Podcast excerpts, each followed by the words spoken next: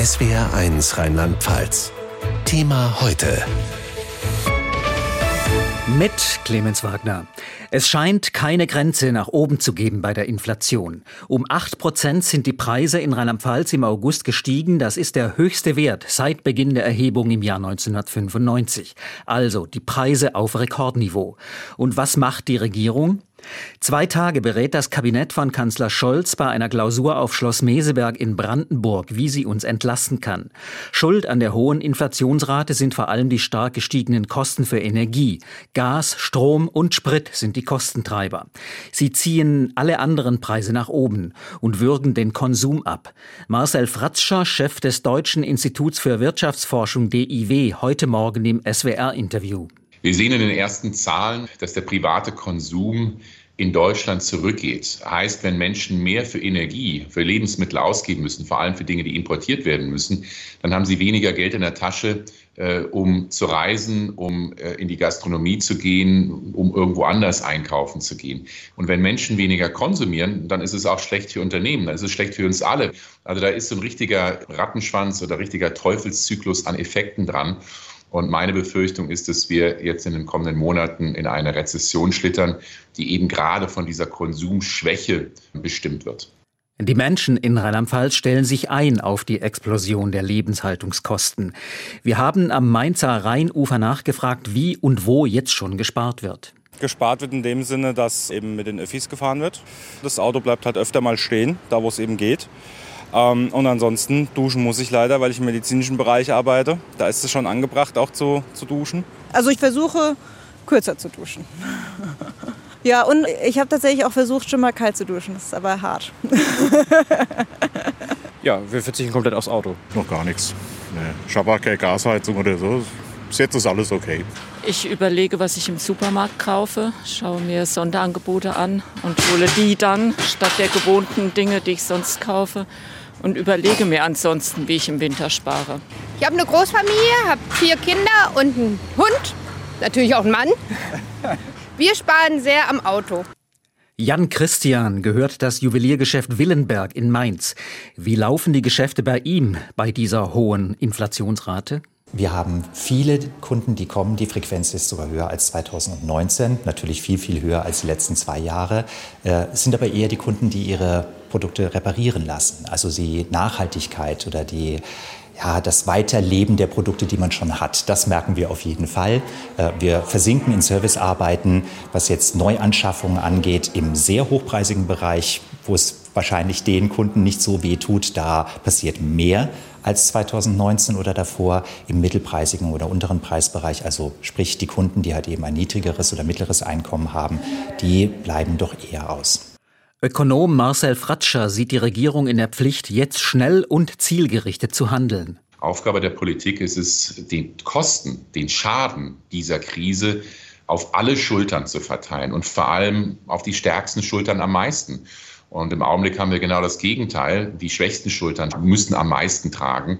Und ich hoffe, die Bundesregierung nimmt sich das zu Herzen und zeigt auch mal Mut, jetzt wirklich mit einem entschiedenen dritten Entlastungspaket nicht zu versuchen, die eigenen Wählerinnen und Wähler zu bedienen, sondern wirklich den Menschen zu helfen, die jetzt diese Hilfe am dringendsten nötig haben. Alles wird immer teurer. Nie hat dieser banale Satz mehr gestimmt als im Moment. Die Lebenshaltungskosten steigen und steigen und es ist kein Ende in Sicht. Eine Inflationsrate von 10 Prozent oder mehr ist wohl nur noch eine Frage der Zeit. Zwei Tage lang beraten die Ministerinnen und Minister der Ampelkoalition mit Bundeskanzler Scholz. Schwerpunkt der Klausur dürfte sein, wie die Menschen vor allem bei den extrem gestiegenen Kosten für Energie entlastet werden können. Die sind ja wegen des russischen Angriffskriegs gegen die Ukraine und der Sanktionen gegen Russland in die Höhe geschossen. SWR 1 Hauptstadtkorrespondentin Evi Seibert beobachtet die Klausur auf Schloss Meseberg. Moderator Frank Jenscher hat mit ihr gesprochen. Erste Frage, wie groß ist der Druck auf die Regierung? Ja, sehr groß natürlich, weil die Leute verunsichert sind. Und deswegen treten auch im Abstand von zwei bis drei Stunden immer wieder Regierungsmitglieder vor die Presse, gerade eben live. Wir hören es im Hintergrund. Spricht Robert Habeck. Der hat besonders viel zu erklären. Aber es ist klar, also jetzt müssen die Pläne her, wie die Deutschen über den Winter kommen. Und äh, das ist der Druck, der auf der Regierung lastet. Ja, es hat ja ordentlich gekracht in der Ampel in den letzten äh, Tagen. Und wie schätzen Sie die Stimmung zurzeit innerhalb der Regierung ein? Da muss man, glaube ich, gar nicht so wahnsinnig viel einschätzen, weil das war ja auch ganz deutlich nachzulesen und nachzuhören. Da war die Rede von handwerklichen Fehlern. Das hat SPD-Chef Lars Klingbeil, dem Wirtschaftsminister, der gerade im Hintergrund redet, bescheinigt. Dann gab es äh, äh Zurückkeile von dem grünen Fraktionsvorsitzenden, äh, äh, dem grünen Fraktionsvize Konstantin von Notz. Der sagte, der Bundeskanzler performt schlecht und äh, deswegen wird jetzt hier so ein bisschen hin und her gekeilt. Also das ist nicht gut und das ist letzten Endes auch nicht das, was die Deutschen Deutschen von einer Regierung in so einer Krise erwarten, dass sie sich zanken. Und deswegen glaube ich auch, dass der Bundeskanzler besonders darauf achtet. Er hat heute Morgen schon gesagt, dass äh, es eine gute Stimmung in der Regierung gibt. Mal sehen, ob er recht hat. Aber auf jeden Fall sagt er, wir müssen untergehakt zusammenarbeiten. Und das klingt schwer danach, dass er sagt, reißt euch zusammen. Wir können das nur als Team schaffen. Bisher war ja Robert Habeck äh, der große Krisenerklärer mit entsprechenden Beliebtheitswerten. Ist jetzt die Gasumlage dabei, ihn so ein bisschen zu entzaubern vielleicht? Vielleicht. Ja, zumindest war das ein großer Fehler, denn sie ist einfach nicht gerecht. Das hat er aber mittlerweile auch selber eingesehen. Das kann ja nicht sein, dass äh, die deutschen Gaskunden letzten Endes Unternehmen, denen es prima geht, auch noch Geld hinterherwerfen. Deswegen will er jetzt nachbessern. Er hat ja heute Morgen auch schon Vorschläge gemacht, wie das sein soll. Also nur unter bestimmten Umständen sollen Unternehmen jetzt noch eine Gaszulage davon profitieren. Und er wird das jetzt sicherlich im Hintergrund weiter erklären. Wir hören dann nachher ein bisschen rein und können es dann sicherlich live dann auch erzählen, falls es Resultate gibt geben sollte. Es gibt ja neue Schlagzeilen in Sachen Übergewinnsteuer und Gaspreisdeckelung. Äh, worauf wird die Regierung jetzt möglicherweise setzen, um die Krise in den Griff zu bekommen? Es droht ja am Donnerstag schon wieder ein neuer Preisschub, äh, weil Tankrabatt und 9-Euro-Ticket auslaufen. Ja, aber es gibt mittlerweile ja viele Konzepte. Die SPD hat diese Woche angefangen, vorgelegt und gesagt, eben wir sind vor allen Dingen eben für Direktzahlungen an Leute, die das dringend brauchen.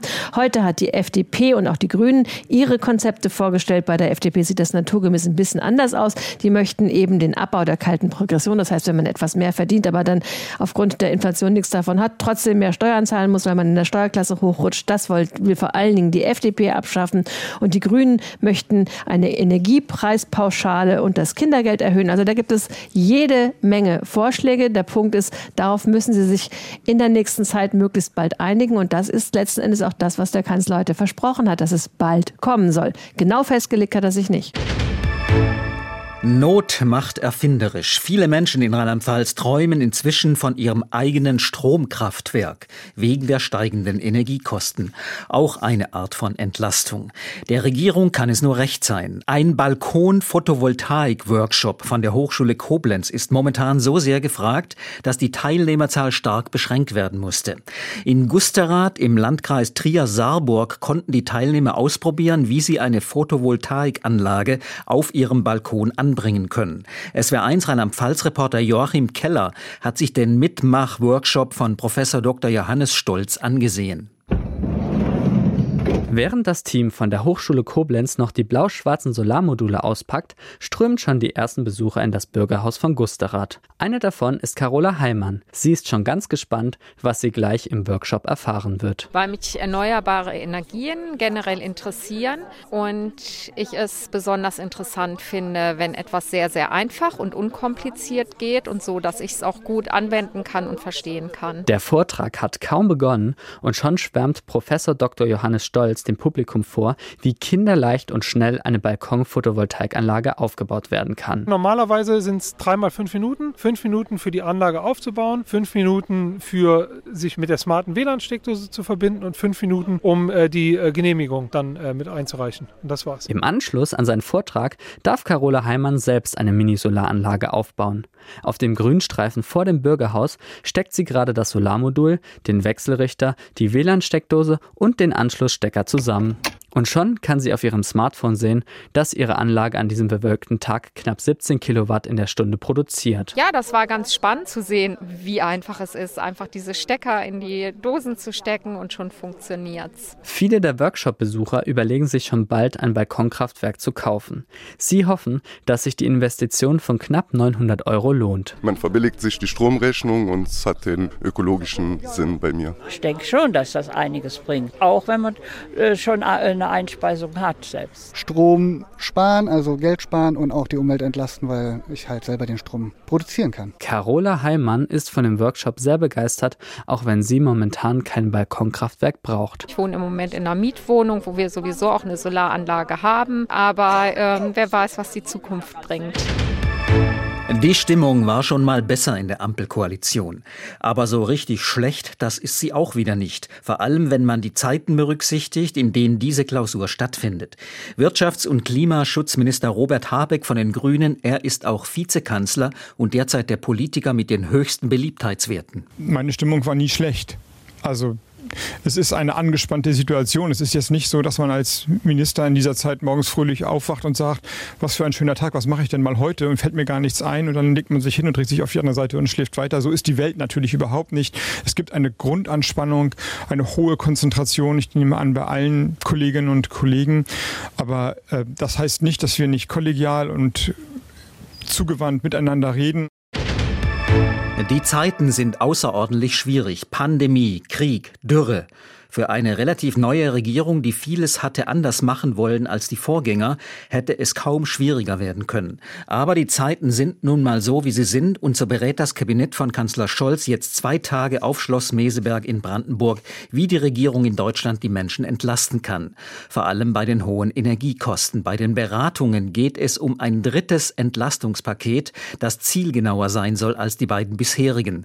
SWR1 Berlin-Korrespondent Uli Haug. Die Entscheidung darüber soll soll sehr schnell, möglicherweise noch in dieser Woche kommen, verspricht der Kanzler, ohne dabei aber Einzelheiten zu nennen. Da arbeiten wir sehr intensiv, sehr sorgfältig schon seit einiger Zeit dran. Das haben wir uns früh vorgenommen und deshalb auch die Prozesse gut organisiert. Und es finden ja sehr konstruktive, auch sehr vertrauliche Gespräche in der Regierung über diese Frage statt. Diese Gespräche sind so vertraulich, dass aus Regierungskreisen bislang keine konkreten Entlastungsvorschläge öffentlich geworden sind. Die Zeit drängt, mahnt aber CSU-Chef Söder bei einem Besuch bei seiner Amtskollegin Schwesig in Mecklenburg-Vorpommern. Es ist Zeit zum Handeln und Zeit, Entscheidungen zu treffen ob bei der Bundesregierung oder auch in den Ländern. Konkrete Vorschläge für Entlastungen sind bislang vor allem aus den Bundestagsfraktionen bekannt geworden. So gibt es aus der SPD beispielsweise die Forderung nach Einmalzahlungen, die auch Rentner und Studenten erreichen. Das will auch die FDP, zumindest befristet. Oppositionsführer Friedrich Merz wirft der Regierungskoalition eine verfehlte Entlastungspolitik vor. Statt der bereits beschlossenen 300 Euro Energiepauschale für alle Arbeitnehmer sollen demnach bedürftige Menschen gezielter entlastet werden. 300 Euro für alle, auch die, die es nicht äh, nötig haben, ist weniger sinnvoll als 1000 Euro für diejenigen, die es wirklich brauchen. Und das sind nicht nur Hartz-IV-Empfänger und Wohngeldempfänger. Menschen mit geringem Einkommen stärker entlasten als Menschen mit hohem Einkommen. Da scheint man sich parteiübergreifend einig zu sein. Aber in der Politik hängt bekanntermaßen alles mit allem zusammen. Und neben der Art der Entlastungsmaßnahmen muss die Ampel auch noch die Ausgestaltung der Gasumlage, eine mögliche Laufzeitverlängerung der letzten drei Atomkraftwerke und die Finanzierung der Entlastungsmaßnahmen klären.